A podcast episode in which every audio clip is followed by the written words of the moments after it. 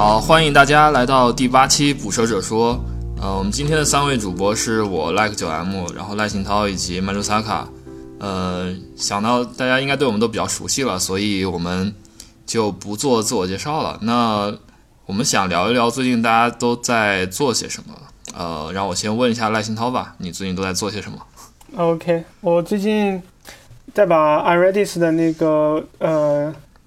语法补全的引擎从正则的一套方案迁移到那个 Pygments， 我不知道那个怎么读，嗯，就是 Pygments， 呃 ，Payments 有个 G 中间，呃，基于语法的一套那个方案，但是我现在正在学习那个怎用怎么用那个 Pygments 来表达我的语法。对，然后正则上我现在 Java 已经那个告一段落，我现在正在写前端。嗯， React 行，全站工程师。嗯，那那主要呢？呃，我的话，首先工作上就是在做，就是 transfer， 我 transfer 到阿里云去做网，就去做那个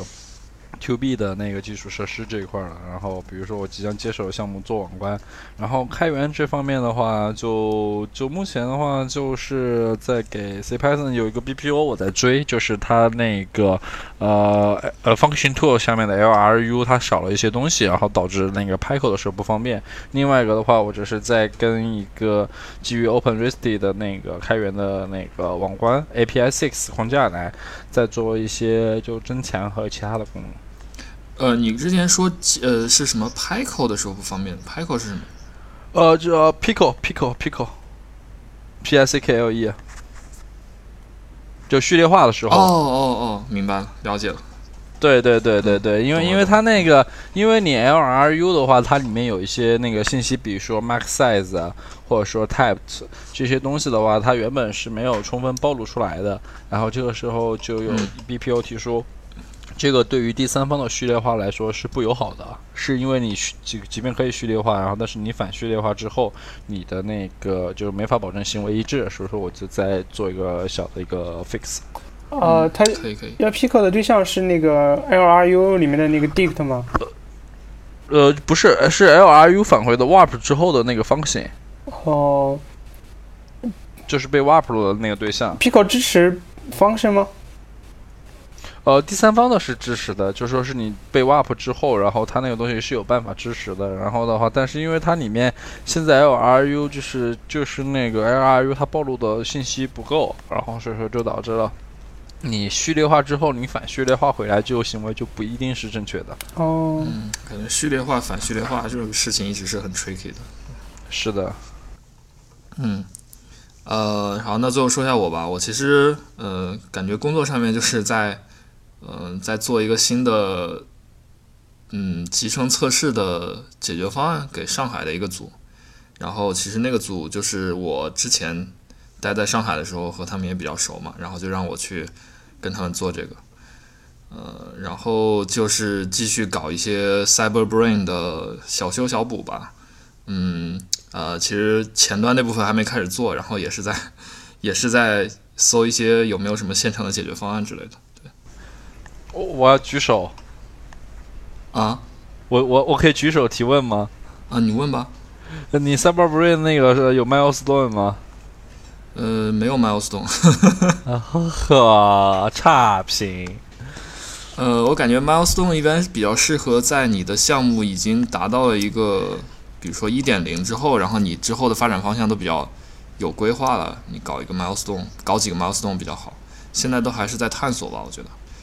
啊、呃，这倒也是，但是我觉得的话，最开始是可以，就是说是给，呃、就是说你可以先立一个 milestone， 就是说你 一点零 的时候，或者说大概在哪个时间段，然后你要让 Cyberbrain 然后支持哪些东西，我觉得这样的 milestone 也是可以的。嗯嗯，我我其实大概有想过了，但是只是还没有写出来。对，可以可以可以，嗯、那坐等你的 milestone 开出来，然后到时候就可以吹稿了。你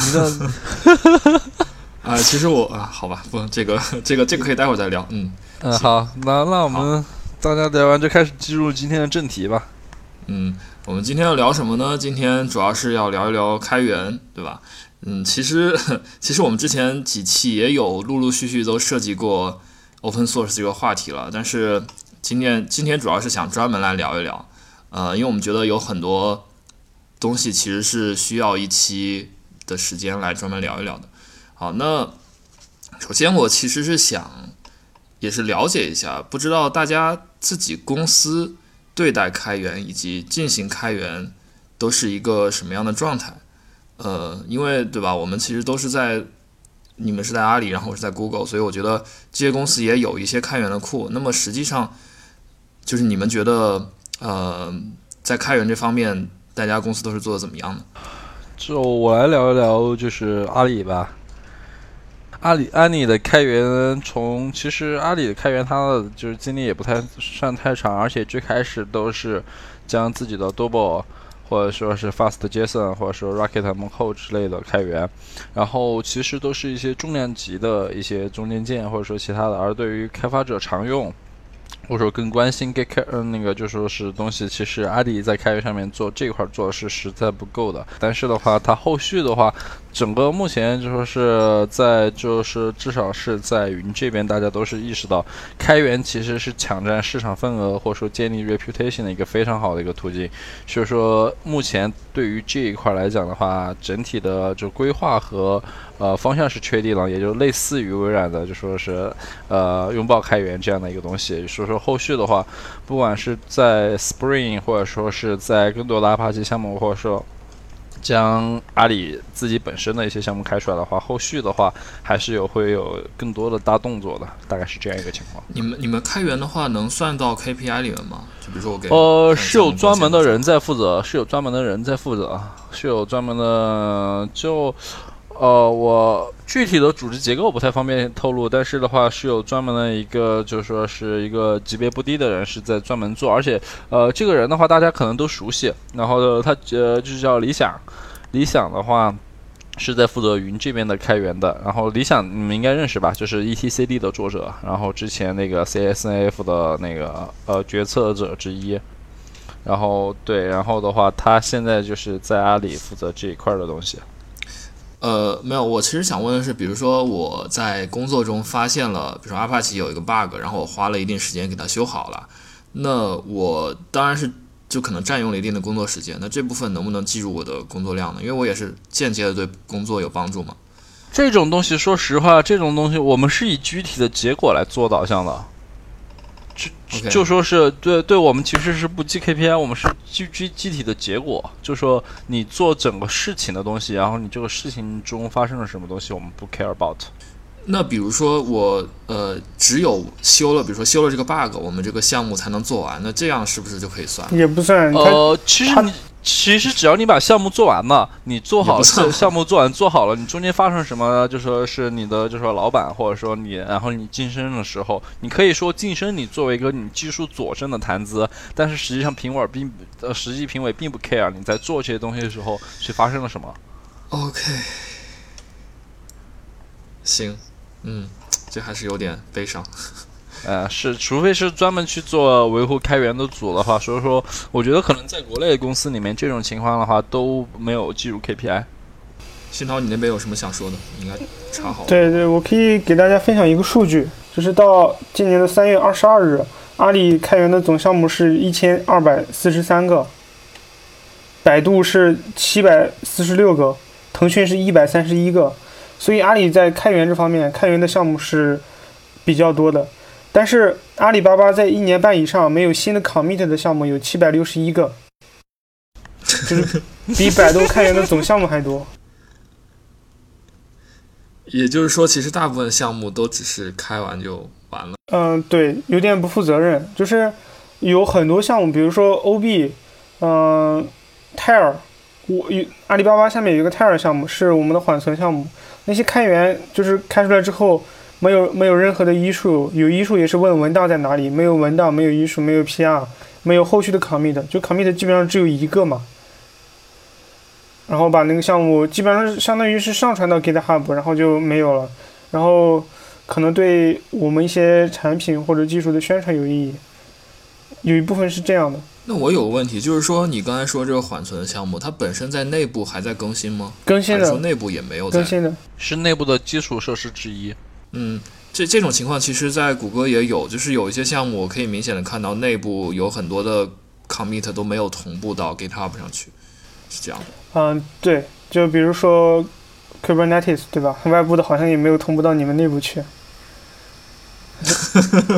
然后好像它是从一开始你们里面分裂出来之后就一直在开源这边发展的比较好吗？其实我觉得这就是一个运营的问题了吧，这就是一个运营策略或者说是对一个项目定位的问题了。其实有个臭名昭著的事件嘛 ，N T D。嗯，是的，是的 ，N T D 我们想聊一下，就是呃，你要不给不不知道 N T D 事件的听众来介绍一下。呃，是这样，蚂蚁金服，呃，信涛，信涛熟悉吗？因为这是你们蚂蚁金服的呀。对啊，我挺熟悉的。来，那你来给这个，来由蚂蚁的同事给蚂蚁的朋友来给那个大家介绍一下来源于蚂蚁的 N T D 事件。呃，哦，这样会不会有点？你你要觉得不好介绍，我就来介绍，因为可以没问题，因为这个是不涉及公司内部信息，因为大家都知道了嘛。嗯、那行那行，就是 N T D 是一个蚂蚁的 React 前端的 U I 库，就相当于 Twitter 的 Bootstrap。然后这个库在应用的比较广泛，嗯，这一部分开源做的比较好。其实我觉得整个阿里巴巴做的最好的开源是蚂蚁的前端那那些人做的挺好的，嗯、呃，然后这个库在、嗯、呃什么时间？今年？去年？去年对对，去年。嗯、呃，就是有一个 commit 里面加了一个彩蛋，这个彩蛋会影响一个呃一些组件的展示的元素的效果，这个是没有被写到文档里面去的，然后经过没有严格的 code review 就被合并到 master 了，然后那个彩蛋会是定时触发，所以到呃圣诞节那一天，因为时间判断到了那那一天，这个库的那个呃，整个 C S S 元素就会改变一下，就是有一些 button 会有雪花的效果，然后有一些呃 alt 好像也那个文字会改变，就是嗯呃涉及到 accessibility 的一些文字会改变，所以这个是没有没有在文档上说明的，大家预期之外的，所以嗯就导致了很多网站的展示用了 Re 呃 React 的 N T D 的那一天就突然。就是网站的那个 button 的样式就改变了，所以引起了就加了个雪花，所以就引起了很多人不满了。然后更正一下，当时其实并不是没有经过 review， 而是直接就说是跳过了 review， 它是没有 review， 它是直接 push 的 master。呃，不是，是我是我是看过那个 P R 的，是有 review 的，有 review 对吧？呃，是这样的，就是他那个这个 commit 提交的人应该是属于呃 N T D 的一个 leader 吧？对，就是嗯，应该叫偏右，网名是偏右。对我，然后然后呢，我看过那个 commit 底下应该是他的嗯，可能他带的人或者是同级的人，然后就基本是啊、呃，我觉得 OK， 然后呃，挺不错的，就是这样。其实其实是有 review， 只不过是比较流于形式，然后就交进去了，这样。OK， 明白了。嗯，所以，哎，其实这个我觉得也是一个也是一个教训吧。我觉得对于他们的团队或者是整个搞开源的大进行大公司搞开源来说，都是一个应该引以为戒的事情吧。是的，这个我觉得影响挺大的，嗯、因为比如说那天。呃，一些党政办公室，因为党政办公室，因为去年有个和那个那个，就说是环境比较特殊，是当时大家提倡过不要过洋节，要四个自信，然后然后结果圣诞节那一天，一堆的那个党政的那个网站，比如说湖南省党史网什么的，然后然后看到吧台上面，然后来庆祝圣诞节来了。然后，然后，然后有一些房间消息说，有一些在中东的程序员，然后最后很惨，因为因为就信仰冲突。而且其实他们那个当时都，就是你如果不是真的是知道这是一个圣诞节彩蛋，你甚至都不知道它跟圣诞节有关，它就是一个像一片云一样覆盖在那个 button 上面，你也不知道那是啥，然后不知道是出 bug 了还是还是什么，就是。一头雾水，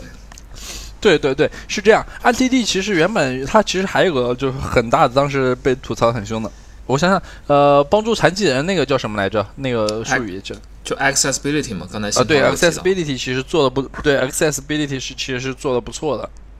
但是他突然加了 button 之后，然后一大堆盲人需要依靠屏幕阅读器来阅读的，然后突然一下读着，然后叉叉叉叉叉雪花雪花雪花雪花，然后叉叉叉，对，整个的话就体验贼差。是的，是的，他那个就是就是应该听众也知道嘛，就是你一个 button 它会有一个那种。包括一段文字它会有一个那种 alt 嘛，就是 alternative 属性，就是当相当于当你这个 button 如果显示不出来的话，它会显示这段文字作为替代。那么一些就是比如说呃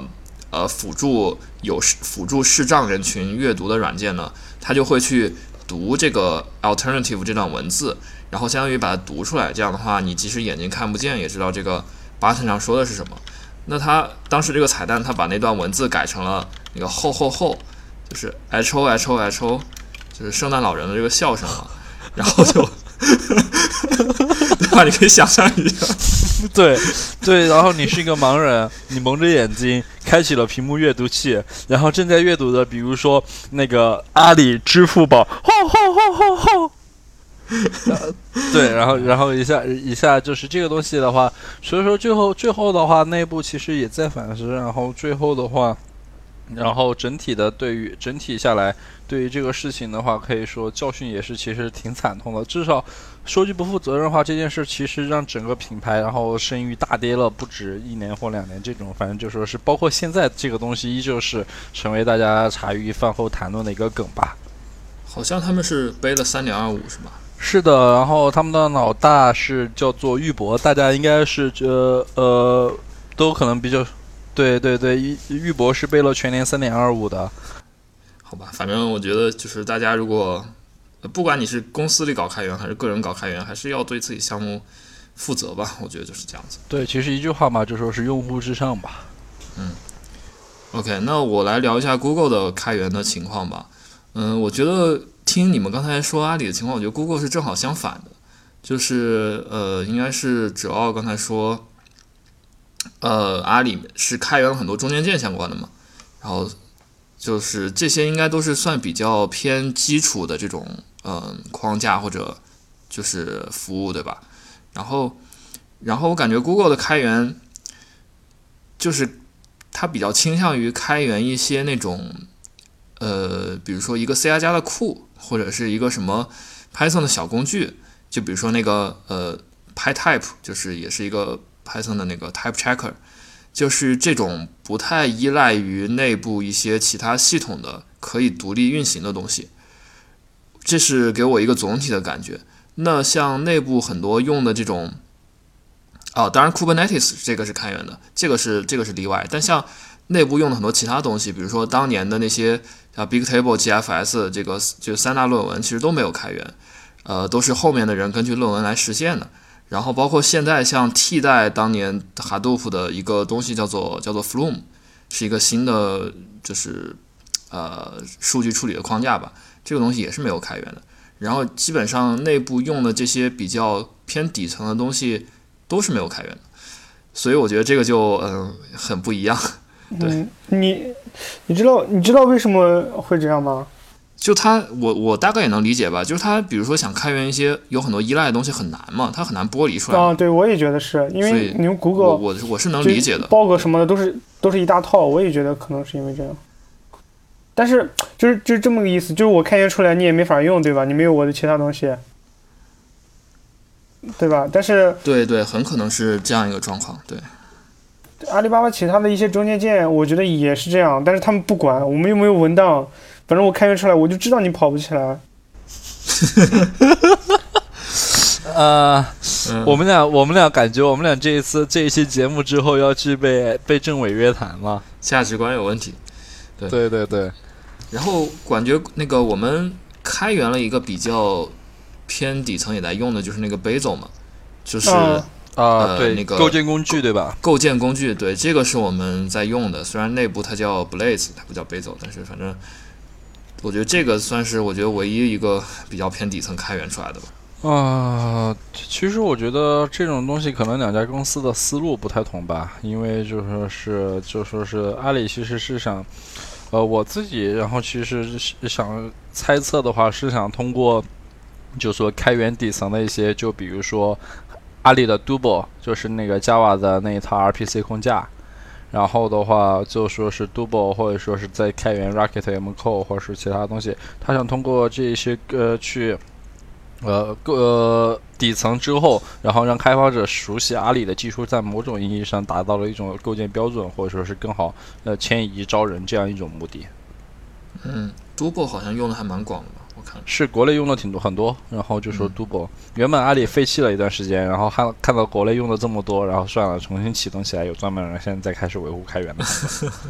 哦，我想起来了 ，Google 也有这种状况，你你们知道 gRPC 对吧？呃、哦，对对对对对，对对对对，那个呃，我们内部用的那套 R P C 的框架其实不叫不是 gRPC， 然后就 gRPC 相当于只是开源的，然后但是现在他们好像是想把用 gRPC 替代掉内部那个版本，我觉得就是和你说这个特别像，墙内开花墙外香。对对，这但其实我觉得 R P C 框架这种还就不算那么底层吧，就还算比较独立的。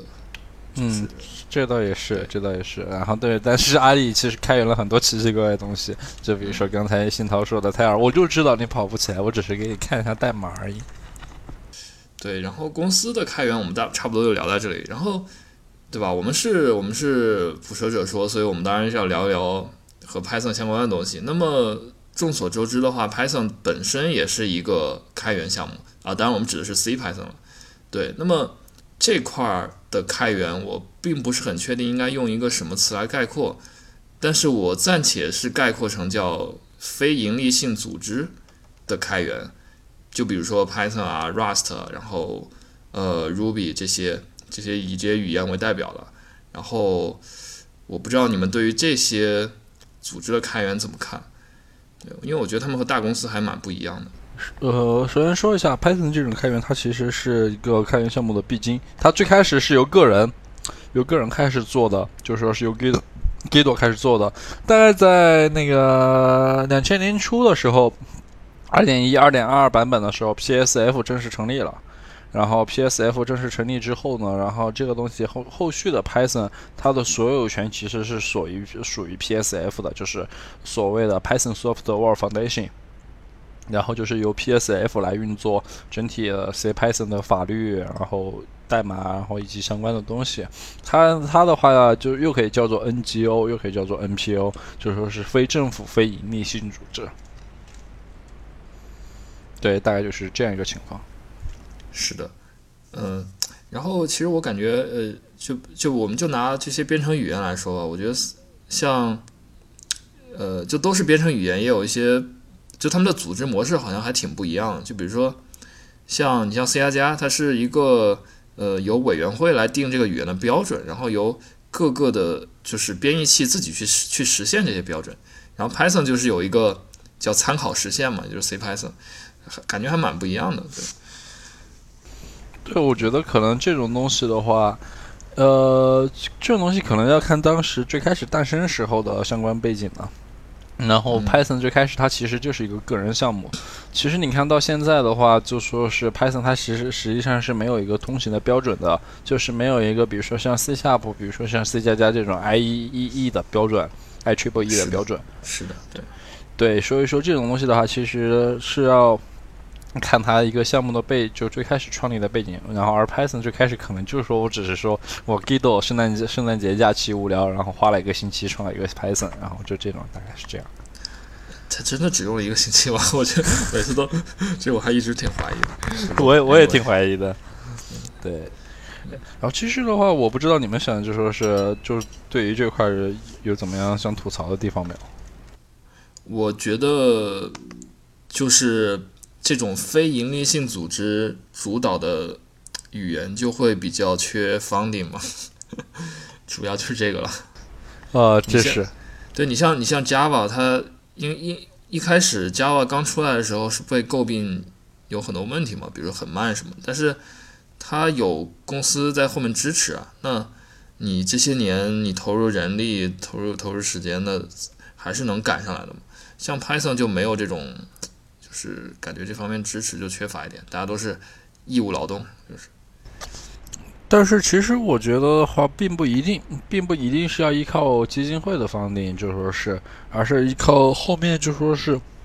社区里面有多少有企业背景的人。其实 Java 其实是个很好的例子。其实你看 OpenJDK 它其实发展的一直是挺不错的，但是相对应的呃 J D K 也是显然是 Oracle 在运作，而 OpenJDK 的话就说是当时为了避免 Oracle 的就说是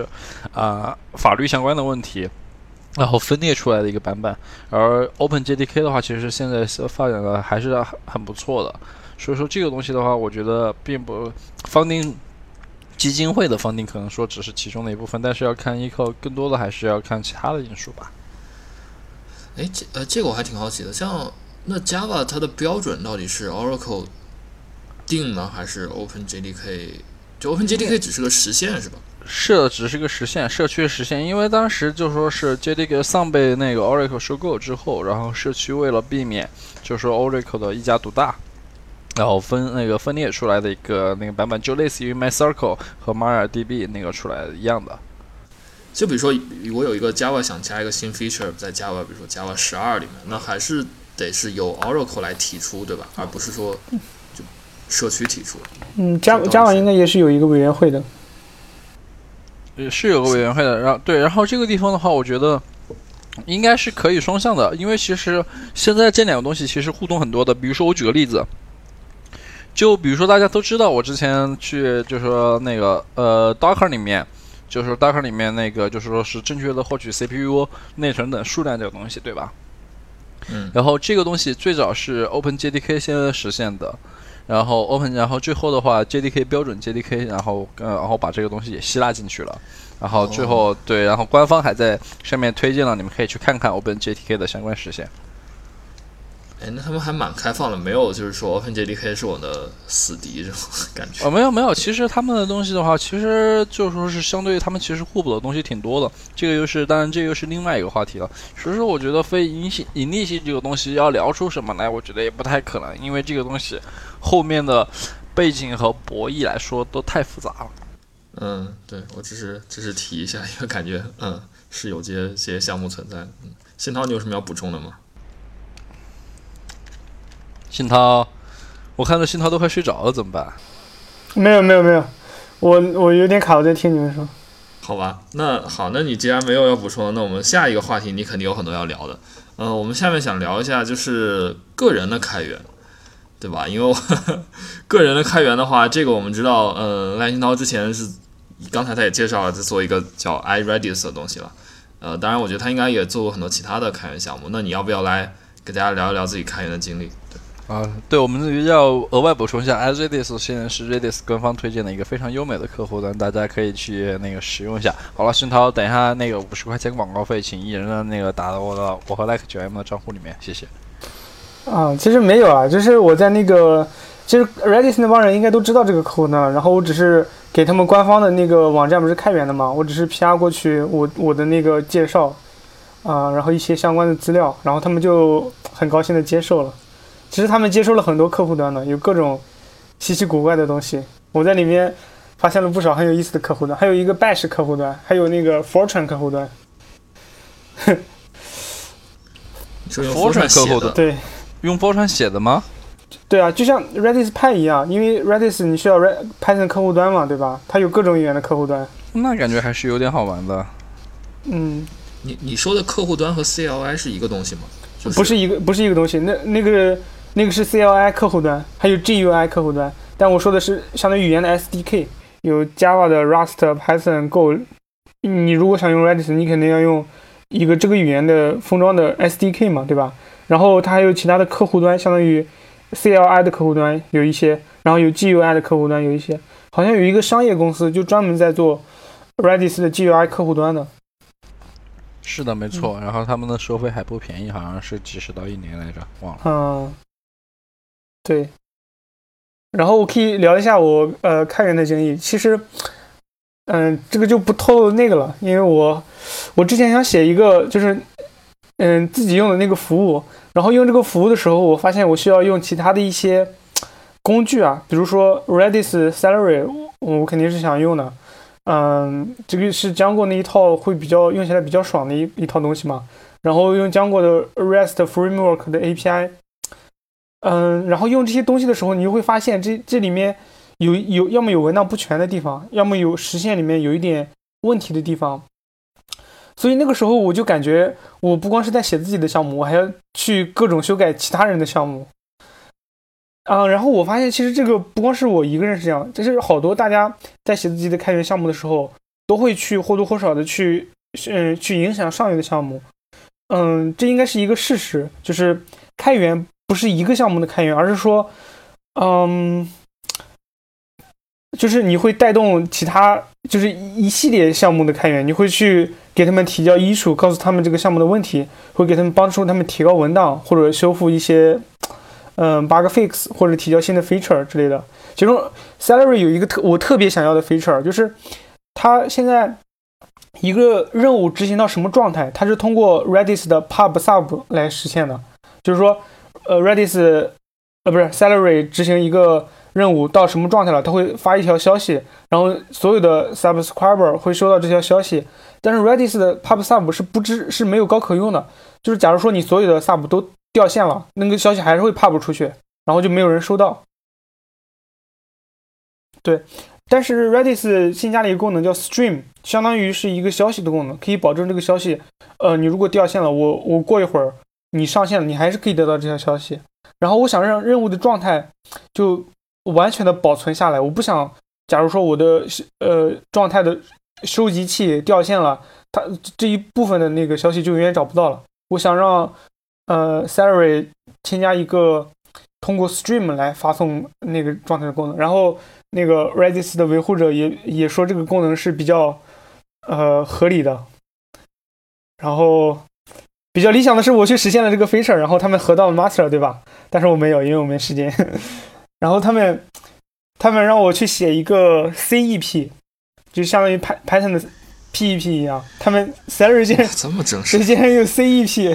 当时我就有点吓到了，所以一直还没有开始动手。但是我我跟他说，好的，我会去写。哎，我感觉是蛮好机会啊，就是完整的参与一个提出一个 feature， 实现一个 feature， 然后把它发布的这样一个过程。是的，是的，因为，嗯，对的，但是就是你做一个项目嘛，遇到一个问题，你有两种方案，一种是你找一个解决方案绕过去，第二种是你用现有的方案，然后你就正面，如果它缺什么，你手动去帮它改了。第一个成本可能会比较高，但是带来的成就感会也会挺高的。对，就是开源是一系列的开源，这是我的一点比非常深的感受。是的，是的，这个这个我也是非常同意的，因为我我也是给上游修了不少问题，比如说，就比如说上游有一些嗯。他们还在用一些 deprecated 的代码嘛，然后我 linter 里会报错嘛，然后我就特别不爽那个报错，所以我就必须要给它去修好，就是让自己的 linter 不报错，就类似于这种东西啊。是的，是的，实实际上是还有就是说是很多时候你发现自己有一些时候不对，然后你定睛一看，不是上游的文档写错了，就是上游的代码写错了，然后 fix， 就包括 C Python 的代码和文档也是有出错的情况的。嗯，很多的，你每天你能看到 B P O 里面都会有好多个，就说是光是那个 Docs Typer 的就一大堆。嗯，对，就复杂性上来之后就一定会有 bug， 这个是肯定的。嗯，对。对，那那主要你要来聊一下吗？我的话，其实我自己完整的开源项目其实是没有的，我主要都是在做一些贡献。然后的话，我觉得其实做贡献的其实是一个很简单的一个东西，就是说是，呃，你用的什么不爽，你就你就去按照你的想法去去在艺术里面讨论和修改它。对，然后然后因为其实我觉得开源来说的话，因为可能说它是一个随缘的东西，并不能说我自己为了去有个项目在这放着，然后我就说我去强行想一个项目写出来，然后放那。对，然后我觉得的话。现在我就是啊、呃，每天没事去逛逛一九区，然后逛逛那个 B P O， 看哪些 bug 能修的，然后修了，然后然后就就这样养老模式。对，你说这个我特别同意，就是就是像上次 Armin 讲的嘛，他他不搞他自己没有用的东西嘛，就是他在做的项目一定是他自己在用的，所以我觉得开源也是这样子，就是你啊、呃，比如说你就是想，我说我一定要去呃。去去去怎么样混成一个项目的 committer， 然后你自己其实并没有在用那个项目，那就感觉有点就不是最佳的方法吧，就会比较累。其实我觉得这个这个是可以的，就是说你可以就是可以吗？对，我觉得就是说，比如说你对某一个项目是感兴趣，然后你要去混，然后你就专注于这个项目，你自己再去使用，或者说其他东西，然后就说是你为了成为这个项目的 committer 去使用贡献。对对对，我觉得我我的意思是你就是必须要也在使用这个项目。就是、我觉得不一定，就是说看你兴趣，你可以最开始没使用，然后你从最开始的 docker phase。如果说你只是对这个项目感兴趣，然后你你想成为它的 committer 的话，你可以就说是从现在开始使用，然后一一点点的走，然后就说是，对，这种是可以的，这种是可以的。对对对对对，我只是说，我只是觉得你在完全不使用的情况下去，就是想去给某个项目做贡献，我觉得是不太可能的。哦、呃，我觉得也可能，但是可能说你做的会很累一些而已。对对对，就会比较累。对，给给一个项目提 P R 是非常难的，尤其是你不太了解的项目。我举个例子，比如说，呃，比如说 Celery 吧 ，Celery 我只是用过，我熟悉它的 A P I， 但是我甚至它的文档我没有全部看一遍，然后它的代码，就比如说我想，我现在就想给它提 P R。就是非常难的，因为我要把相关的代码都看懂了，我要知道他在干什么，我才能提的提一个合适的 P R。而且，就算我提到这个 P R 之后，一般的开源都是你提了 P R 之后，你要再 push 两到三次，甚至十几次，才会被 merge 到 master 去。所以，所以，所以大家不要觉得这个我我很喜欢一个项目，我我闷头看几天就能就是。呃，成为一个贡献者，就是其实没有那么简单。对对对，我同意。我第一次修那个修那个 C python 的那个一个文档问题，然后当时是呃花了一个多星期吧，一个多星期的时间，然后最后是找了翔哥，然后他然后呃汪汪汪的一次性的总结性的把一些问题给指出来，然后最后才合进去的。哇去，当时超想跳楼。嗯。对，反正而且就你比如说你像给 C python 这种这种项目提 bug 嘛，你还得就首先你会怀疑自己说，哎，这到底是不是一个 bug？ 就是说为什么我每天在用的代码里会有 bug， 对吧？你会首先怀疑自己，好，然后你怀疑到可能有 bug， 你还得去找看这个 bug 有没有人提过，就是对吧？可可能它是十几年前被人提过，但一直没有修，这种 bug 也是有的，的很多就不是有，是很多的，对。所以就会就会有些这种问题，嗯，对，我觉得的话，这种东西就只能说随缘吧，随缘。对，然后 OK， 那我呃，其实我看信涛之前在我们的那个文档里提了两个问题，还蛮好的。就是第一个问题是说，嗯，你要开始一个个人项目，怎么确定一个项目能不能行得通？可以，我可以聊一下，就是就以 Cyberbrain 来来说吧，这个。其实行不行得通看起来是一个 yes or no 的问题，但是要得出这个 yes or no 可能需要很长时间。就我这个项目的话，是从一开始有想法到最后真正开始去写 code 的，可能过了得有呃将近两年的时间吧，或者一年多，就是最少一年半的时间。因为很多时候对于一定有一定复杂性的项目，你一开始其实很难把一个全局，就是要去怎么实现这个项目想清楚，甚至你都就像刚才说的，不知道这个项目到底能不能实现。那这种情况下，你只能就是说去慢慢的做一些探索，比如说你会去在一些嗯解决一些别的问题的时候，会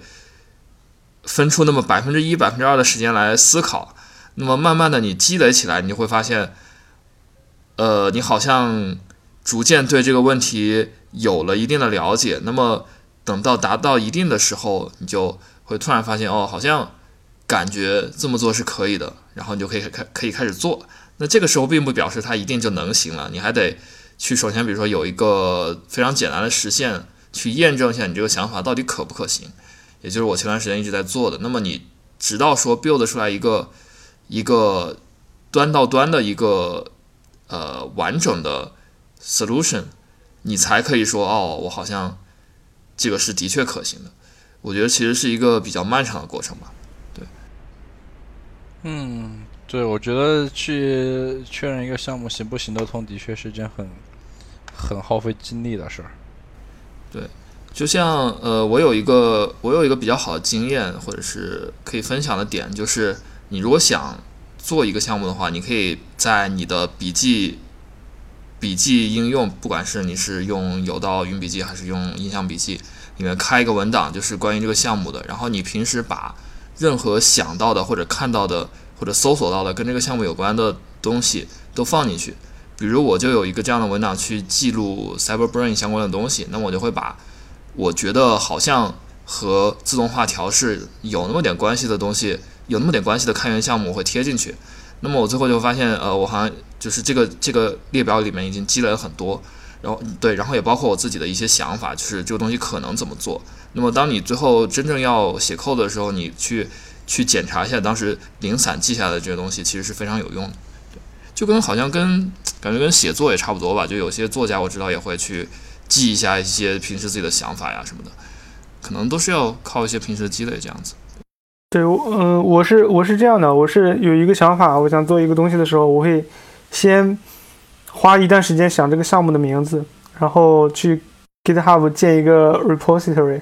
是空的，就是一个 readme 跟项目的名字。然后把所有的想法跟参考资料都会写到医书里面，然后一个个的开医书，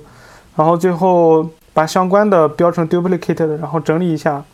看可不可以做。然后做的时候发现一些问题，就不断的开医书。比如说 IRedis 应该是有一百五十多个医书了，这样给自己自己就比较清楚。然后我的代码都是通过 P R 的形式提交 ，P R 你里面可以写 close 哪一个医书什么的，对自己来说就比较清楚。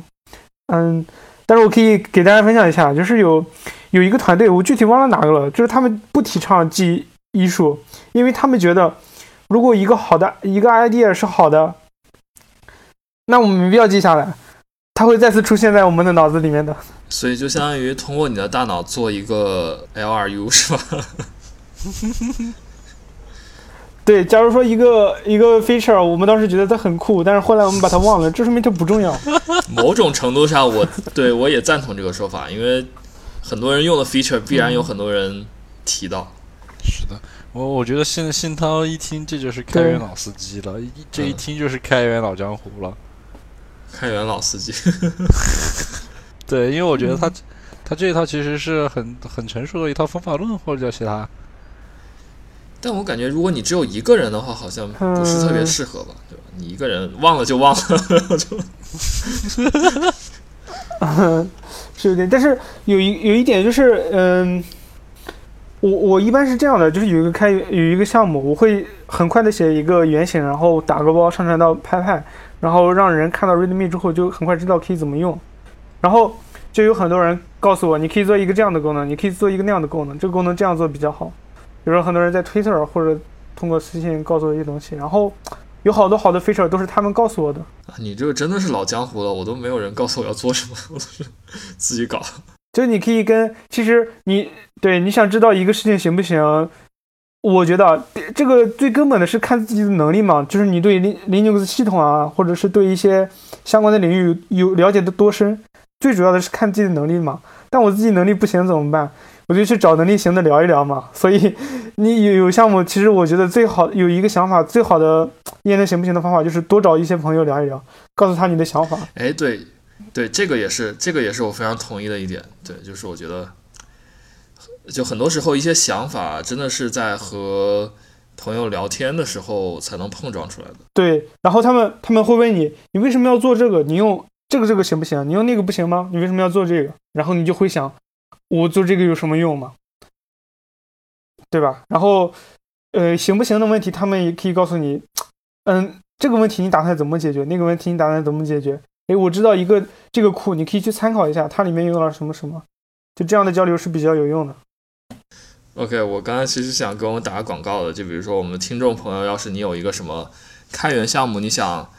来寻求一些人的意见的话，看看可不可行，或者是要要怎么做，那可以其实可以可以加入捕蛇者说的这个 Telegram 讨论组。对，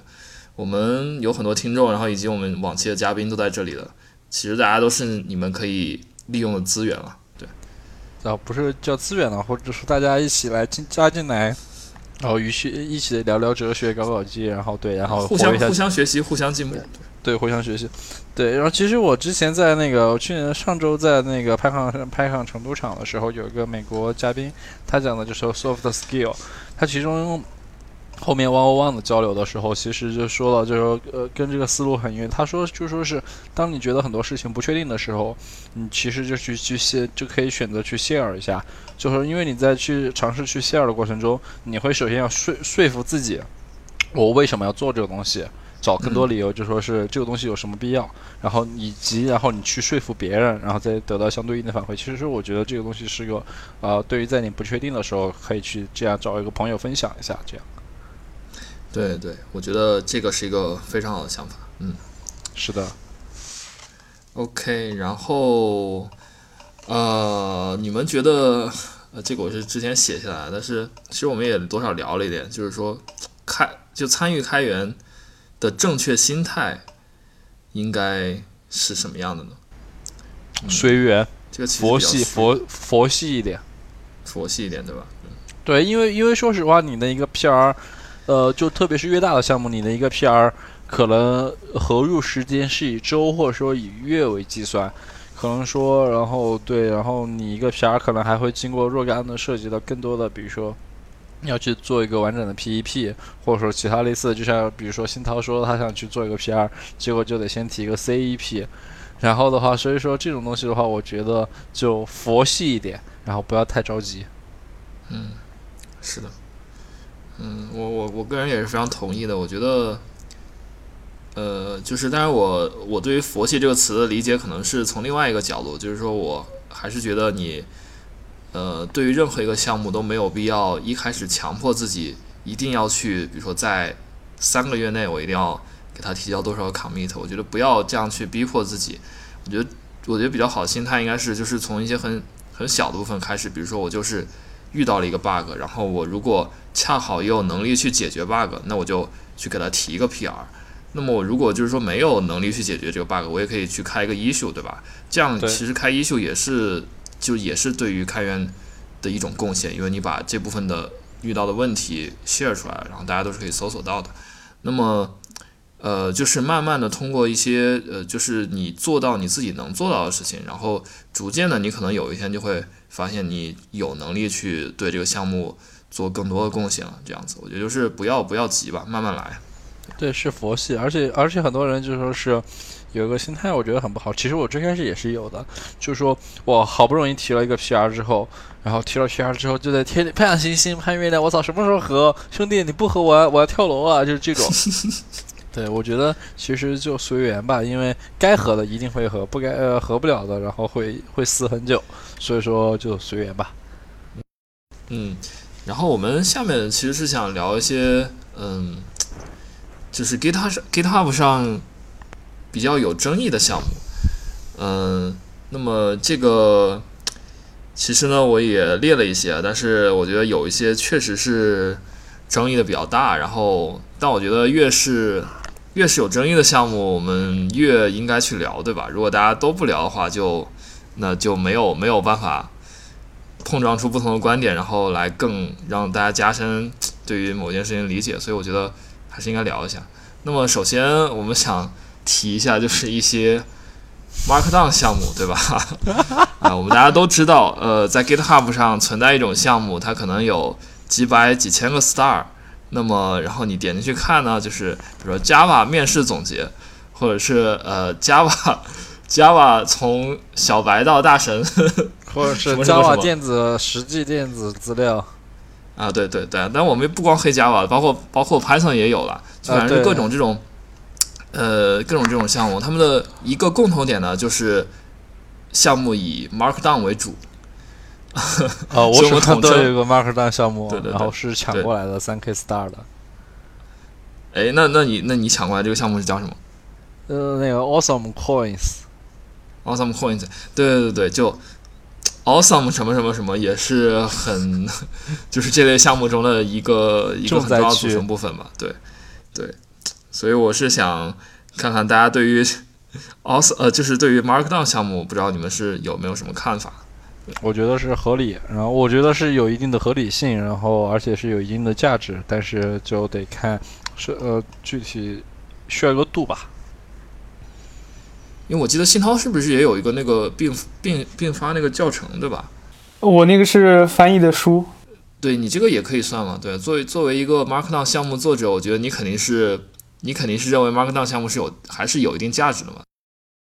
不是，我那个不是 awesome， 不是面试，是一本书。是因为因为我每次 P R 它会帮我自动构建那本书，我就可以看一下 H T M L 渲染出来是什么内容。呃，哎，那你翻译这个书有授权吗？没有授权，但是我跟作者聊过了，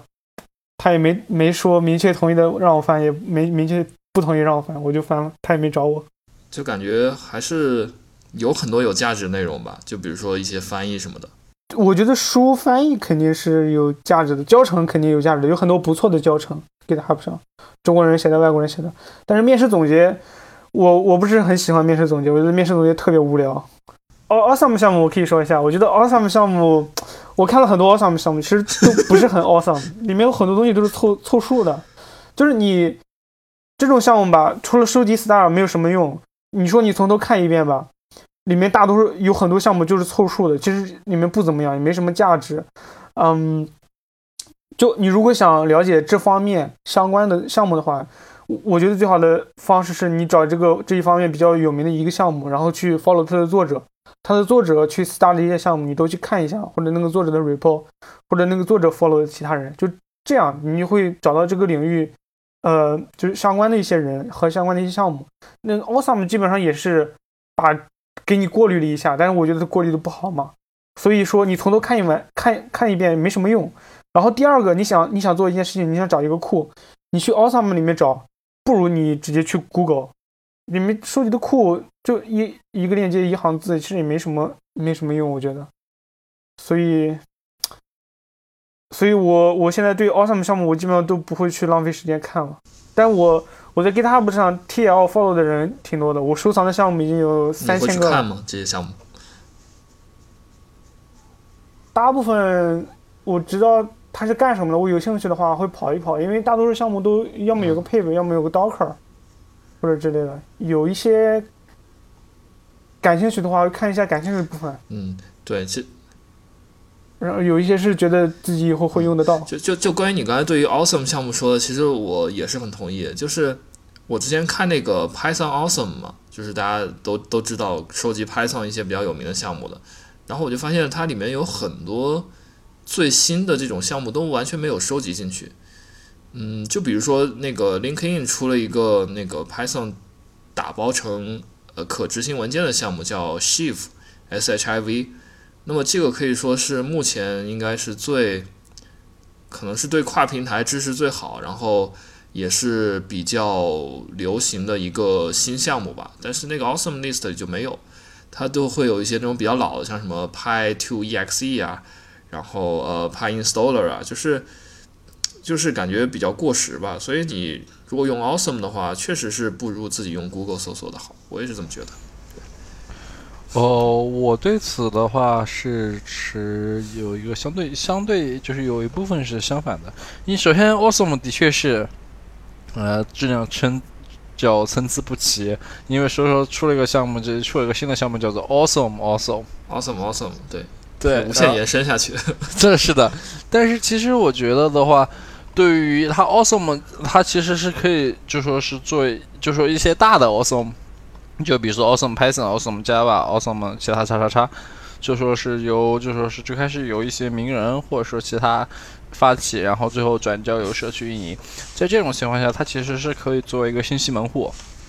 对于一个初学者来说，相对于来说，它就说是可以就更好的、更有效的去获取一些东西。就说，而且它也有助于就说是加索引，因为我之前其实。呃，去大概这有几次都是去搜一个特定领域的库的时候，直接 Google 的第一条记录记那个记录就是 awesome， 然后下面然后第二个是项目，然后的话就这样的个东西，其实我觉得整体来讲，它作为一个信息门户和一个 index 的话，其实是有一定价值的。当然，这个东西要看它具体的质量。嗯，就就你说的信息门户这点，我觉得它还是比不过搜索引擎，因为搜索引擎的话，它会根据你这个就是。它会有一个排序嘛，对吧？你可能比较热门，大家用的多就排上面。那我一个 awesome 项目，我的排序我是 random 的。那我看到有一堆项目列在那，我也不知道哪个大家用的比较多。对吧？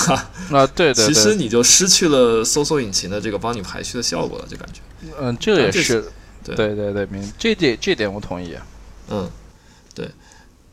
但对，但其实我觉得，我个人觉得 Awesome 项目还是还是比较就。还是比较偏正面吧，就虽然我们诟病了很多点，但我觉得它还是有它自己的积极意义的。对，我就是想和一些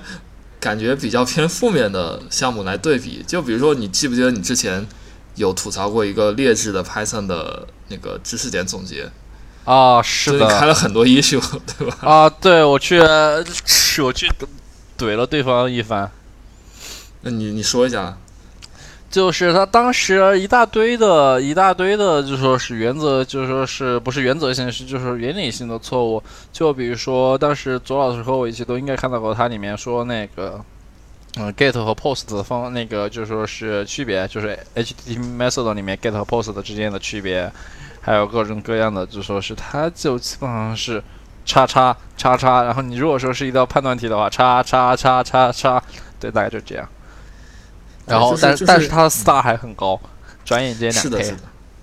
对，就比如说我搞一个教程，然后我在一个什么小白 Q Q 群，几万人、一两万人的 Q Q 群里一发，我说，哎，这个 Python 时代呃经典知识点总结，你们赶快来 star 一下，然后啪啪啪几百个 star， 然后你也不知道写这个教程人他到底是什么是什么人，对吧？他自己水平怎么样，你没有办法甄别，对吧？小白嘛，那说什么就是什么，就是的，是的。就是所以，所以对那天那个项目，它转眼间破两 K star， 我当时是真的惊了啊、呃！我觉得这种东西就应该是要狠狠的怼一波了。那那比如说好，那我我是一个小白，那你觉得有什么建议给呢给我呢？我甄别不了这些错误，在我看来都是对的，在我看来只要是大神说的都是对的，那有什么有怎么办？呃，先多看书，多看多看书，多看书，然后少刷 GitHub。我我书也买不起怎么办？那就来找来就来加入捕蛇者说，然后找我们亲爱的那个 J M 要钱吧，让他可以赞助一点书。呃，那要钱就不用了。对，我就觉得加入加入我们的讨论组是有很好的办法。对，这个倒是真的。呃、对对。哦，对对，如果如果买不起书的话，大家可以加入我们的讨论组。我们呃，等讨论组到二百人吧，我们送五本书怎么样？说说书那个书不缺，然后你们就说是我这边可以给相当一批。行，好。哦，好的，我找到了我之前吐槽 P O S 的，好，我等一下我把这个issue发到群里面来。OK， 行，我觉得 Markdown 项目我们也聊的比较多了，那呃，其实还有一些别的有意思的项目啊。另外一个之前在互联网上比较有名的项目叫民歌点 J S， 这个。呃，这个可能项目，这个项目可能有的人听说过，有的人没有听说过。那么我们给我给没听说过的朋友来介绍一下。呃，这个民歌点 J S 这个民歌是什么意思呢？它其实是那个可能是那个人的人名，我猜的，就是 M I N G G E， 就是民歌。然后它这个项目的 README 写的非常有意思，就是号称，呃，它就是它这个项目是想替代 jQuery， 对吧？它呃好像是应该是一七。应该是哪年做的一个项目？一七还是一八年？反正他当时是以替代 jQuery 为目标。那么这个本身就是有一定槽点，但是这也不是最大的槽点。但反正他的意思就是说，嗯，我是要山寨一个 jQuery， 但是我为什么要山寨一个 jQuery 呢？因为我觉得，嗯，我想证明，就是说国产的开国就国内开发者也可以做出一个不比 jQuery 差的库，然后。然后他说，所以我给了他一个霸气的名字，叫做民歌 J S， 这个是他的原话。是的，是的。然后这是当时这前端圈里面的一个热一个热门话题，就是民歌 J S， 然后动漫球最好用的 J S 库，理解万岁啊！对对对对对，啊、呃，就是感觉就是这个库大家在网上疯狂吐槽嘛，就是因为。因为我们知道有很多这种，嗯、呃，比如说数学啊、物理的民科，会有一些自己很奇奇怪怪的理论，想去找一些大学教授让他们来认同嘛。但是感觉民歌 J S 就是一个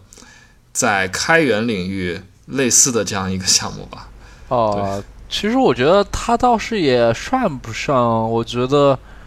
呃，我觉得它倒是算也算不上民科吧，因为我觉得它其实就是说是能写出，因为我看过它的一下代码。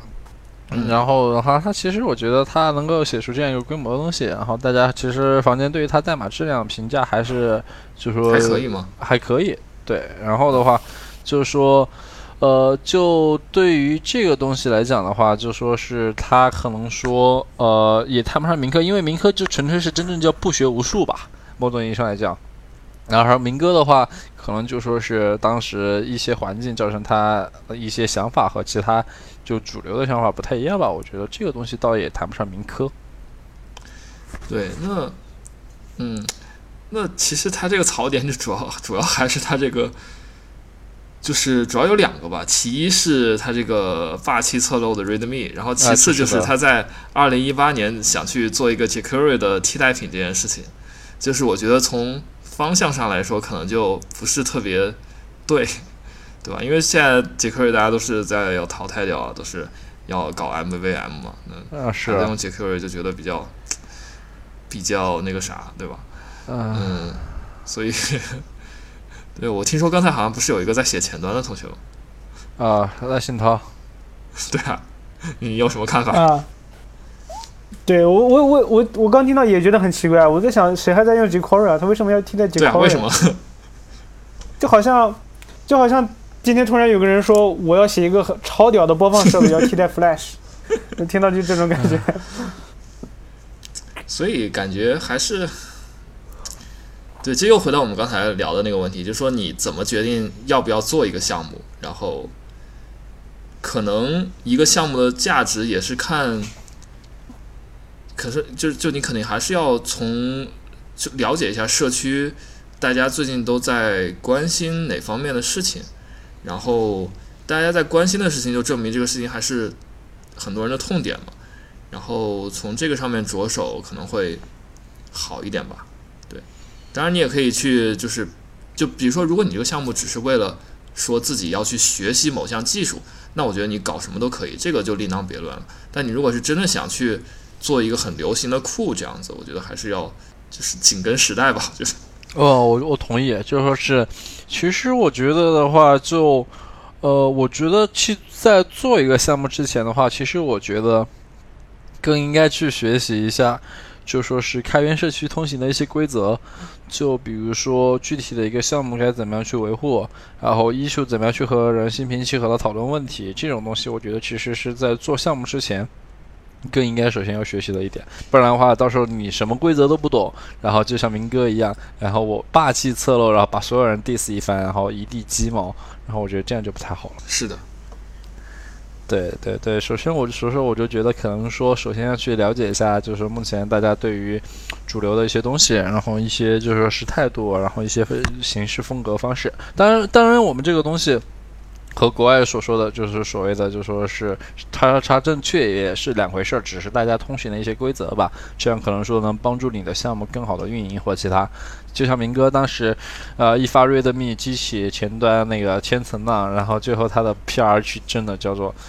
乌烟瘴气，就这个东西如果是他当时更好的一些去处理的话，说不定可能会更好一些。其实他的 P R 好像并不是特别多，我看对、呃P R 艺术多，对艺术 P R 去嘛，就是乌烟瘴气嘛。艺术都是什么？期待明哥在 P H P 界开启开创一代传奇。对，想想必明哥对 Cozone 也是了如指掌。美少年张日雄不请自来，请各位代哥海涵。对对对，就是就是就是，相当于你的艺术里吸引到什么人去去开艺术，也是跟你的。就是 readme 包括你这个项目本身的态度有关的，你项目本身就是一句就是一个啊、呃、全天下我最屌这样的项目，槽点很多，那大家issue里自然也都是去吐槽的，所以就是所以这都是都是一环扣一环的。我觉得你要是想想期待有一些真的呃真的 bug 反馈或者一些呃 P R 什么的，你自己这项目本身就要去搞得正规一点，就不能这样这样乱搞。是的，同意。所以说就是先去了解一些社区的通行规则，然后别别出来一下天下老娘最屌，这样就不太好了。是的，是的。OK， 然后呃呃好，那么我们说完明哥点 J S， 那个说点就是比较和大家息息相关的吧，因为可能有很多同学不写前端。那么就前段时间 九九六点 I C U 这个项目我们都知道，对吧？其实我也看到有很多很多播客，不光是设计程序员的，包括一些科技行业啊，或者是就是聊人生的一些播客也都会提到九九六。那这个项目的火热程度已经其实超出了程序员这个小圈子，对吧？对。那我觉得就是站在今天现在这个节点，可以说这个项目本身的热度已经冷却下来了。那么我们回过头来看，有没有什么，就是它到底有没有带来任何什么真正的价值呢？你们怎么觉得？我觉得有。嗯，解释一下。呃 ，I C 九九六 I C U 可能大家都不太清楚， 九九六 I C U 是怎么样一个项目？我觉得大家应该都清楚，我们的听众，我觉得我们听众应该清楚了，应该清楚。然后再给就是说，如果是有不清楚的，就大概两两句，因为当时，呃，具体九九六事件爆发之后，然后的话。就大概是去年到今年这段时间点，然后然后就是说是有程序员建立了一个叫做九九六 I C U， 名字叫做叫每天那个每年九九那个天天九九六，然后然后包里进 I C U， 大概是这样一个看法。然后这个项目后面其实衍生出来，它并不算是说就仅限于国内，或者说是仅限于其他，它就说是包括在那个国外的社区里面，包括衍生出来了九九六的那个黑名单。衍生出了九九六白名单，衍生出了就说是促进了，然后就说是周边的远程国内远程工作的发展，乃至于去造就了一些社会实践，比如说今年五一零的时候，有人给马老师寄那个劳动法，这对，然后最后也是在也也是让马老师在公开场合，然后对于九九六这件事的就是态度，也就是更为温和了，就说是加班是不对的，不加班也是不对的，但是完不成工作是不对的，对，就这样的态度就更为吻合了嘛，呃、就是温和了。所以说，我觉得它其实算是一个相当大型的一个社会实验吧。然后我觉得它对于就说是这段时间的历呃，就是特殊时期的记录，然后以及就说整个社会的就是程序员社会的一个呃状态一个记录，然后包括你从它的艺术区和它的那个呃最开始是有艺术区的，你从它的 P R 区，然后看起来看就是具体的东西的话，其实这个东西的话，它是一个非常有有特殊意义的项目，至少对于当前的中国来说。对对，你刚才你刚才说一点我特别同意，就是你说它是一个就特殊时期的记录，我觉得这个说特别好，因为呃，我个人是相信三十年后一定没有九九六的。就我个人从中国的各种，比如主要就是生育率吧，生育率上判断，我觉得三十年后一定没有九九六。就加班可能有，但是九九六肯定不会，就肯定不会像今天这么严重。那么我们可能到那个时候，一些历史学家回过头来看。假设 GitHub 还存在，那就会发现有一个项目叫做 九九六 I C U， 记录了说三十年前人们对于九九六的不满和反抗，那么这其实是非常珍贵的史料。对，是的，对，因为它其实而且它它其实这个项目并不像于其他，它很特殊的一点是这个项目并不像是其他的项目，其他的就是抱怨类的项目，我就只是建个issue，我建个 P R， 我去吐槽一番，而它是实际上的是促进了一群人在为这件事实实在在的在做一些东西，就比如说建立那个呃黑呃企业黑名单，建立建立企业白名单，然后促进那个建立远程工作名单，然后建然后包括它向国外的社区的宣广，然后以及向国内社区的就说是一些在舆论上的施压。等等，所以我觉得这个东西的话，它是它不仅是一个项目那么简单了，可以说是叫做某种意义上叫做一个社会实践。嗯，就在中国的情况，在当前中国的这样一个情况下，怎么样去合理的，然后发动一群人为自身的权益去的做做一些争取。对，然后然后另一方面也像我之前说的，这个项目的影响力其实已经远远超出了程序员圈子吧，我觉得应该是。应该算是在程序在在整个社会上影响最大的一个开源项目吧，就我们如果把它也称为开源项目的话，呃，它已经不是一个项目了，它应该就说是一个一个一一个运动或者叫一个对对对是的一个的，当然国内运动这个词要慎用吧，或者说叫做就叫做一场大型的一个大家的一个活动吧。对。对对，大家懂我们意思就好了。对，然后的话，就包括其他那个相关的法律分析，我看了看 P R 区，还有就是说其他不仅限于 I T 公司、拉链公司、服装公司什么的都在里面。对，所以它就应该不仅是一个项目那么简单。对，我觉得就是让大家意识到九九六这件事情，并且产生讨论，也是非常积极的一个影响。是的，是的，是的，我觉得这就是它非常重要的一个意义。对 ，OK。对哦，对，还有一点就是这个 I 九九六点 I C U 项目，它衍生出了一个叫做 Anti 九九六 License， 就是这样一个 license 吧。那么大概的意思就是说，嗯，比如说我是一个开源项目的作者，那么我的我如果给我自己的项目用 Anti 九九六 License 作为自己项目的 license 的话，那么你如果这个公司是九九六的话，你从法律上来说你就不能用我这个开源项目。当然这个东西实际有没有一些案例，我现在还不清楚。可能还没有，但是我觉得这是一个从法律层面进行一种合法的对抗不合理的加班的一种尝试，我个人是非常支持的。 对, 对但是九九六本身不已经违法了吗？就你要证明他违反使用了这个 license， 你要先证明他九九六了，但既然你能证明他九九六，你就可以起诉他了。啊、那个这个东西啊，我去，这个东西又不好明说，怎么这段剪掉吧？呃，这段剪不剪掉？我先说一下你们看剪剪不剪掉。因为当这当前中国的情况下，虽然说九九六是一个严格意义上说是是违反劳动法的情况，但是因为中国的就是说是相对来说，就是说是在那个。就执法或者说其他一些原因导致了可能说各企业呃各地的司法时间并不一样，当然中国这块是在改进的，但是是需要时间，也就是说在目前这个到最后解决这个问题中间这样的时间里面，它的司法时间相对是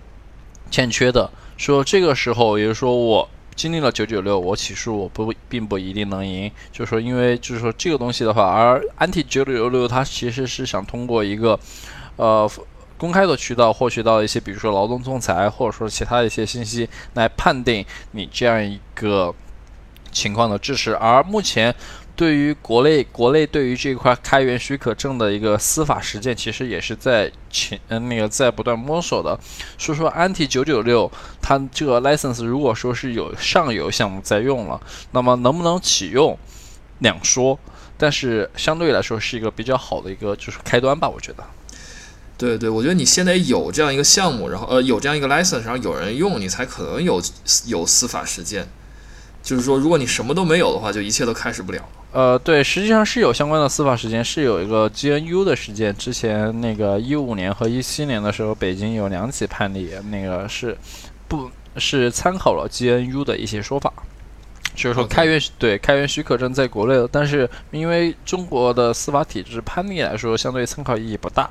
但是也会作为一个参考，所以说这一块具体的实践还在摸索之中。嗯，对，反正我觉得就越多越好吧，就是对对对、嗯、对对 ，OK， 好，那我们聊完九九六，呃，下面这个项目可能是一个非常非常特别的项目，我。我个人其实也想了很久，要不要要不要在这期来聊，然后但我决定还是还是来聊一下。嗯，这个项目的名字叫做 Dress。Dress。嗯，我觉得可能我们的听众应该对于这个项目不是很了解，但是如果你混 V 二 E X 这个社区的话，之前可能有看到过相关的讨论。那么这个 V 二 这个帖子的标题，我可以我可以其实念一下，就是。呃，这个项目叫对 GitHub 热门项目 Dress 感到不适，不适就是不舒服那个不适，然后是否应该接受这种文化？然后这个帖子有八十九个回复，可以说是一个也很热门的讨论吧。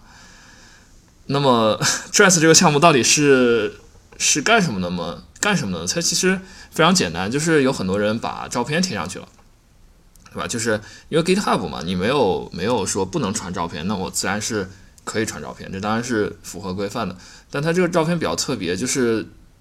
应该说基本上或者说全部都是女装照，呃，那么这个女装并不是你们想的是只是说就是穿裙子或者怎么样，而是就是它在这个特定的语境下指的是呃以男性的身份去穿女装拍摄的照片。所以这就是 Dress 这样一个项目，那么它现在里面可能已经收集了，呃，有多少人照片，很难很难数，我觉得至少得有几百个，呃、应该有几百个几百个人的照片，对，呃，是这样子，然后有八百零七个 commit 和 十四点四K 的 star， 也就是一万四千个 star， 所以说应该是一个超级热门的项目。然后这个项目我觉得呃，我不知道你们怎么看了，但是我个人其实是我我也想了很久到底应该怎么看，我我其实也现在也没有一个很明确的态度，就我我还是觉得比较比较比较复杂的这个事情。我自己的态度是我自己的态度不支持不反对，然后对，是这样吗？呃，我准确说是叫做支持合理的支持，然后反对那个不合理的反对。支持合理的支持是指，就说是如果说有人支持这个项目，那么我会支持他去支持这个项目；如果说有人去反对这个项目，但是他的理理由七七八八，那么我会反对。我会就比如说你不能穿女装，你是会反对这样子，对这样的理由。是的，但我如果但如果我的理由是 GitHub 是是一个代码分享平台，你不应该把它做一个照片存储平台，那这个理由你觉得？我觉得不合理，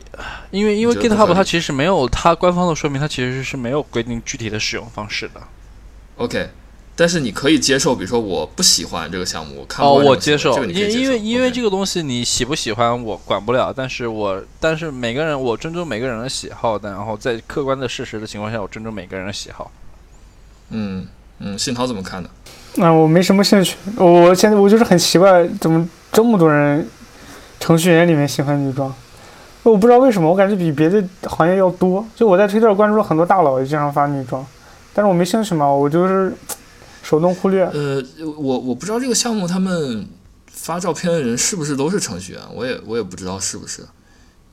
因为因为我听到过一种说法，就是说很多人是通过 Dress 这个项目第一次学会了使用 P R， 就是 GitHub 的 Pull Request， 然后可能如果你是第一次使用 Pull Request 的话，哦、大概也许你还不是程序员，哦、我猜的。好的，你把我这段剪掉吧，我觉得没什么意义说。我觉得没事，我觉得不用剪，表明他没有招黑，没有招我们剪了剪了剪了剪了，没有招。但是我真的真的很奇怪，为什么我推特关注的人里面，哦，我觉得女装这种东西的话，一种是好玩吧，然后一种是觉得可能就说是认别，就说性别认别的确是和就说是和他的本身性别不一样，不是不是很多人没有性别的问题，穿着玩呗，那种我觉得就就这种个人爱好吧，对吧？然后这种。现在压力的，现在这么大压力，然后谁不给自己找一点小爱好？我觉得这个东西还是挺好玩的，对。然后，当然我不穿啊，但是我觉得挺好玩的。你可以穿，我们可以赞助你。哦 ，no way no way。然后我女朋友那天还在评论区说，她说是我穿女装很好看 ，no way。嗯，不过不过某种意义上，这好像确实是一个国内的一种。文化现象，或者应该怎么说怎么说？因为我不知道信涛，你关注的那些，你是关注的国内的人比较多，还是国外的人比较多？国内还是国内的呀，国内的呀。你你们你们你们他们那上没有吗？我是国内和日本的都有。就是我感觉好像就是英语世界里并没有说把女装和程序员联系到一起，至少我没有看到。因为这不知道是最早不知道出自于什么地方的感觉，说穿女装能有效减少 bug。嗯呃对，是听说过这种说法，但是我觉得应该没有人真的会，不应该有人实践过，有人实践过，然后然后然后当然我不知道是不是真的，他说是有人实践过，然后说这种地方的确是那个呃会减少很多 bug。 对，但是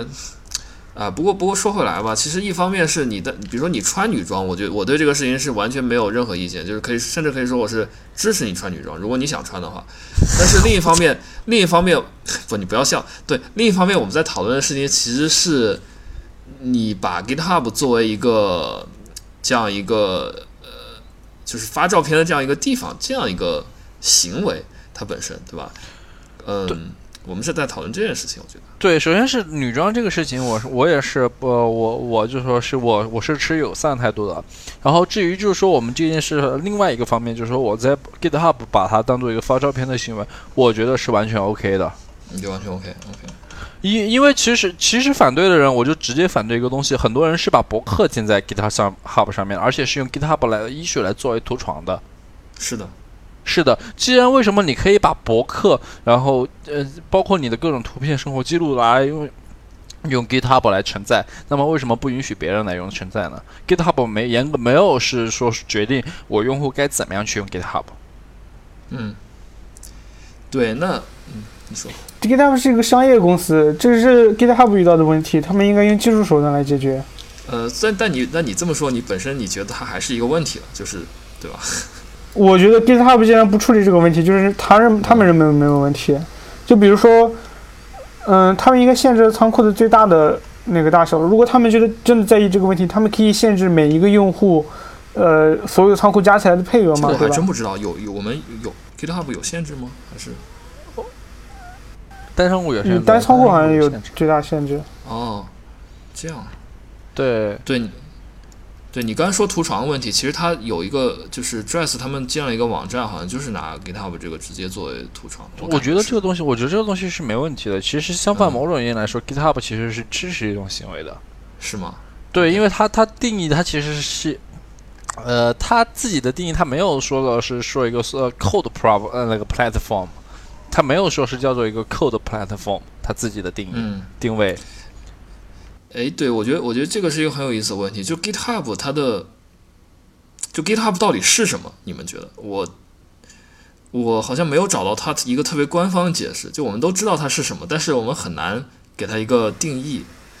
S C M 是什么意思 ？Source Code Management Platform。那它已经不限于 Source Code 了呀。嗯 ，GitHub。GitHub is a development platform in cyber 那个就说是 pla 那个 development platform for from 那个 open source to business， 那它就是只是说一个平台，然后然后然后 you can host and review code, manage project and build software from 然后叉叉叉叉叉，它没有就它说是你可以做什么做什么，包括 manage project。说我觉得这个东西的话，它并没呃，我觉得它现在某种意义上可以说是叫做一个社交平台了。不过，反正我我个人觉得就是，就我觉得 Dress 当然是包括任何其他的 Markdown 项目什么的，当然是没有问题。就是既然 GitHub 认为你没有问题，那自然就是没有问题。对，是的。但是，但是它的确是，或者说不同于 GitHub 一开始建立的初衷的目的吧。对对，我觉得这个是的确是不不一样的。对，但是呃，对，你可以你可以手动忽略嘛，你可以忽略嘛。嗯但但但但其实 Git 是可以用来管理文本的东西 的, 的比如说 GitLab 他们就用 P R 仓库的这种形式来管理自己公司的一切东西，包括自己公司的理念、嗯、对行为准则啊什么的。但是但是你也但是文本对吧，文本毕竟还是比较接近 code 的，因为 code 是文本的一种。那么我们找一下它的 Markdown 也是文本呀。对对 Markdown 也是文本呀。所以我的意思是比如说好，比如说我们再进一步，我们不只是存照片，我们还存视频，我们把 GitHub 当成一个流媒体流媒体平台来用，嗯、对吧？这个感觉又更进一步了。就是、我觉得是在违不违背它的许可证的情况下是没有问题的。对，对你违背了，他就他就搬你账号了。对我我我觉得这个东西呃讨不讨论违规，就是说讨不讨论合理，这个东西不是由我们来说了算，而是由 GitHub 来说了算了。嗯如果说是对 GitHub， 如果说是他没有在他的 agreement 里面明确说明，说你不能，呃，你不能用来做做于叉叉叉的事情，或者然后或者说他给你一个虚线，比如说我单仓库能够相关联的，就是说是图片或其他不超过五十 M B， 然后但是他没有给予其他的说明，那么在五十 M B 范围之内，你还用来装视频什么的，我觉得是都是没有问题的，因为是就说是，呃，就是说是非禁止及允可及及允许。对他们，他们公是一个商业公司，一般的公司都会有一个部门，像像支付宝这个部门可能就比较大，叫 K Y C， Know Your Customer。一般的云服务商或者像这种服务商都会有这种东西。对，因为嗯、呃，是我问这个问题也是因为我自己之前不是写过一些文章嘛，就是我个人其实是觉得 GitHub 是现在唯一靠谱的这种存储信息的平台吧。然后我当时也是说，就是你如果想把你的个人信息放在网上，让一百年之后的人还能访问，那 GitHub 可能是你的唯一选择。所以，所以我觉得可能未来我们会看到越来越多的这种针对代码之外的对 GitHub 的应用，而 GitHub 这个平台可能也需要去思考一下，它本身到底是不是应该去规范这种行为，或者要去怎么规范。其实我觉得对 GitHub 来说，这个东西对于他们来讲，其实呃也是一个双赢的事情。因为他们自己可能也并不想局限于说将自己定位在就是程序员的范围内，未必未必是双赢。比如说，当他们的当他们的就现在可能以代码存储为主的情况情况下，进行有小部分的非代码，这个是一个双赢。但是你如果真的是大家用来，比如说就举个例子存视频，那我的带宽的费用，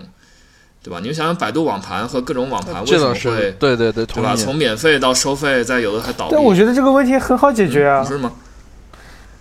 你这个问题我觉得很好解决，你就看一下那个 Git 里面有多少个 binary， 最大的多大，你可以直接把它。不不不，我不是我不是说实现层面，我只是说他们现在是完全没有限制嘛，我只是说万一他们有一就是就因为只要说一定是双赢嘛，对吧？我其实是觉得可能到一定程度就不是双赢。嗯，对，这点我同意。不过看他们来说，嗯、让他们自己商业公司有商业自商业说话吧，看他们什么时候更新条款或其他吧。好，行啊，然后我觉得我们我们可以休息一下，然后最后还有还有点推荐什么的。对，然后我先来推荐一个，然后我正好是我最近在那个呃，就说是在专注的一个项目。跟我未来一段时间的发展也比较相关的，就说是一个 A P I six， 它是阿帕奇目前下面的一个孵化项目，就孵化器的项目。然后它是基于 OpenResty， 就是 Nginx 加 Luna 这一套东西来做一套网关，就说是 L 四 L 七 的一套，就主要是 L 七 的一套网关，然后多协议支持和其他的，然后大家可以试用一下，然后对于你的服务治理或其他来说还是挺方便的。呃，这个是在什么情况下会用呢？比如说我统一有一个接入的网关流量的入口，然后将流将然后对应的流量按照按照当时的策略分配到不同的服务上，或者是其他的。哎，这个为什么？那跟空有什么区别吗？呃，它是个它比空更轻量。哦，对，但是但是我觉得现在空都活得不是很好，这个项目有点。这前途很存疑啊。呃，他的话，他其实空其实现在活得可能比你想象的好。他在一些就说是专那个 domain domain 就说是嗯专业的领域的话，就说是他活活得比你想象的好。而且现在就不说是 cloud cloud native 那一套嘛。然后对他他就是因为 cloud native 才活不好，因为现在那个叫什么嗯 service mesh 方案已经有三套很成熟的了。然后空之前只是做做网关，他没有做 service mesh。对，他其实就是说 service mesh 和那个网关是解决的不同的事情。我觉得就是说后续的话，他们都是还是有不同的定位的，因为你 service mesh 没法替代网关，你 service 你网关也没法替代 service mesh。嗯。哎，为什么这些项目都喜欢叫什么什么 Resty 啊 ？Resty 是什么意思？啊、uh, ，OpenResty 是那个一个开源的项目，它是叫我知道 OpenResty， 但是它这个呃就是 A P I six 它的网站叫 I Resty 点 com。啊，它应该是 Resty 的，应该就是我我这个我真不知道，难道是是说叫做我这是呃我不知道，就是哦、呃、可能就是 Rest 加一个那个 Y， 对 Rest 就是。Rest 风格的，对对对，有可能，对，可能这个意思，可能。嗯，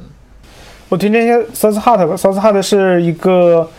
呃代码托管平台，就是可以上传 Git 上去，反正就 GitHub 那些功能嘛。它是一个非常非常黑客的人搞的，就是 one man shop， 然后这个人非常黑客，你可以看到他的主页就比较那个，功能也比较齐全，然后。各种各不是不是你你还是介绍一下这个是干嘛的？我还没懂。呃 ，S C M 就跟 GitHub 一样 ，GitLab、GitHub、Bitbucket， 跟这个我要推。那我为什么需要再造一个轮子呢？嗯，这个不能说是轮子吧，就是现在现在其实除了这三个，也有很多其他的代码托管平台。然后我我推荐这一个主要是这个这个作者比较黑客，然后。然后你 define 黑客，然后就是你可以去看一下他的，我来 define 一下黑客，你可以去看一下他的博客。虽然这个平台我用的不多，但是我从他博客里学到了非常非常多的东西。比如说前一段时间 Kimo Kimo Kimo 那个硬盘挂了嘛，因为他们就买了一批硬盘自己做了阵列，然后其中有两块同时坏了，对他们损失非常非常大。然后从那个 SourceHut 的那个博客你可以看到，那个作者非常非常厉害，就是因为他存储成本比较高，所以他也是自建的一些 N A S 方案备份，他是他是注意买了不同品牌的硬盘，而且买了不同的 batch， 就不会买相同的批次的，这样这样就尽尽可能的阻止同时坏两块。而且他有两个方案，自己在呃洛杉矶有一个有一个 N A S 做备份，然后自己在其他地方，反正就细节记不太清了。他的整个的一些想法，嗯，跟自己做的一些事情都非常有启发性的。他整个网站的那个财务都是公布在那个他他的他的那个这个 SourceHut 上面。然后他收到一笔一笔钱嘛，就上一篇博客，这笔钱他拿去干什么了？直接发给一些开源的作者。为什么呢？因为他想让这些人没有财务问题，继续专注于自己的方向上。他对他对这些人有什么期望呢？就是没有任何期望，就是你可以在自己的方向上继续发展。因为这个作者认为 SourceHut 从这些开源项目里面，呃，获得很多收益，所以说是非常黑客的一个。可以可以，好，那那下面我来推荐一下吧。那个，呃，我这期主要是推荐两个，一个是叫做 Stacky。然后 Stacky 它其实是一个 Chrome 的插件了，呃，这个插件做的事情就是说，你可以在 GitHub 上去 follow 问题和人，呃，什么意思呢？就比如说我有一个大佬，我觉得他的每次回答问题我都能学到很多东西，那我就呃装上 Stacky 这个插件，然后我在他个人，他会在个人主页里加一个这个 follow 的按钮，那我去点一下 follow， 那么那么下次你去点一下这个插件的这个页面，你就可以看到他最近的一些活动。比如说，当然主要就是新回答的问题了，那么你就可以点进去看了这样子。因为因为 GitHub 原来是它只是专注于问答嘛，它并没有 follow， 所以这块一直是很弱的。然后我也可能我也我也找了一段时间这种工具，所以我觉得反正这个是解决了我个人的这种需求。啊、你应该说错了，应该不是 GitHub， 应该是 Stack 那个社区吧？啊 ，Stack Overflow 说错了，说错了，说错了，这些聊太多 GitHub Stack Overflow。对对对，这个哎，这个我不知道他们为什么不做，我一直想要。是啊。他可能觉得他要做，他就要做信息流，可能就、哦、不像知乎那样，就不是这种 Q A 为为中心，可能就对，就比较偏离他们的目标。他们还想 keep it simple 吧，类似于，嗯，对，反正这个蛮好的，这个真的挺好的，嗯，嗯已经用用上了。然后，嗯，然后然后另外一个是一本书，叫做《The Pragmatic Programmer》，翻译过来就是实用主义的程序员。呃，这本书就是怎么说？我觉得怎么推荐都不会过吧。基本上，它的每一就每一小段话都能让我觉得特别深，就就深特别有感触。就它，比如说我举一个例子吧，你们都知道这个 D R Y 原则嘛，就是 D R Y，Don't repeat yourself。对，知道。D R Y 原则是这本书提出的，就是 literally 是这两个是这本书两个作者提出的。那么它其实这本书的第一版是在二十年前，也就是一九九九年出的。那么它今年出了一个二十年的这个更新版本，就加了很多就是新的东西啊，然后修正了一些内容。但是就是读起来，反正首先是一点都不过时，其次是我真的是觉得学到特别多东西。云峰在翻译这本书对吧？对对，那个云峰在翻译，他在推上翻译，但是我是他他嗯，他网上有电子版卖嘛，就是嗯四十美元，四十美元，我觉得绝对物超所值，我强烈推荐每个人都去看，真的买，就是就是这本书写的太好了。哎，要不我们要不要我们找个时间送我们听众一本书？这个怎么送我不知道哦，而且呃呃。它是 D R， 其实可以送哎哦，我们其实买下来就行了，买下来可以分享的。它是 D R free、D R M free 的，呃、没有版权问题。可以可以可以，对，这个是可以的，对。啊、呃、对，然后然后我另外提一点，他们这个就是买这个电子书的网站啊，它这个电子书网站就叫 The Pragmatic Bookshelf， 其实就是这两个人建立的一个专门卖一些和程序员相关的书籍的网站。那么他们就是说建立这个网站的目的就是想让就更好的支持作者，然后更好更好的分享知识，就包括卖的电子书都是 D R M free 的，嗯，这样子 D R M free 也是一个 D R M free 是不能、嗯、不能给其他人，可以自己拷贝。不是不是、嗯，你如果一个一个带 D R M 的话，就相当于你每次打开还要密码吧，应该是。是的，然后其实对 D R M free 的话，其实就是它没有版权约束。不是上面上面。就你贴的这个页面上面写着 You just can't give them to other people or sell them， 但是你可以 free to copy your ebooks between your devices。 OK 行，那这样吧，到时候等我们先确认一下，然后到时候看看大家兴趣如何、啊、我们也可以再买一本嘛，实在不行。对对，其实也还好，两百多块钱。对对，总之就是就是强烈推荐一下这本书以及这个平台。对，好的，都都非常好、嗯、好的，嗯，好，那我们这期也差不多了，差不多了，我已经是要饿晕在地上了。我今天早上 ，OK OK， 对，今天早上我我都忘了那个，我们还有，然后直到你给我打电话来。行行，好吧，那就呃，我们这期就到这样。呃、好嘞，辛苦。好的，好，各位听众，我们就下期再见。下期再见，辛苦各位。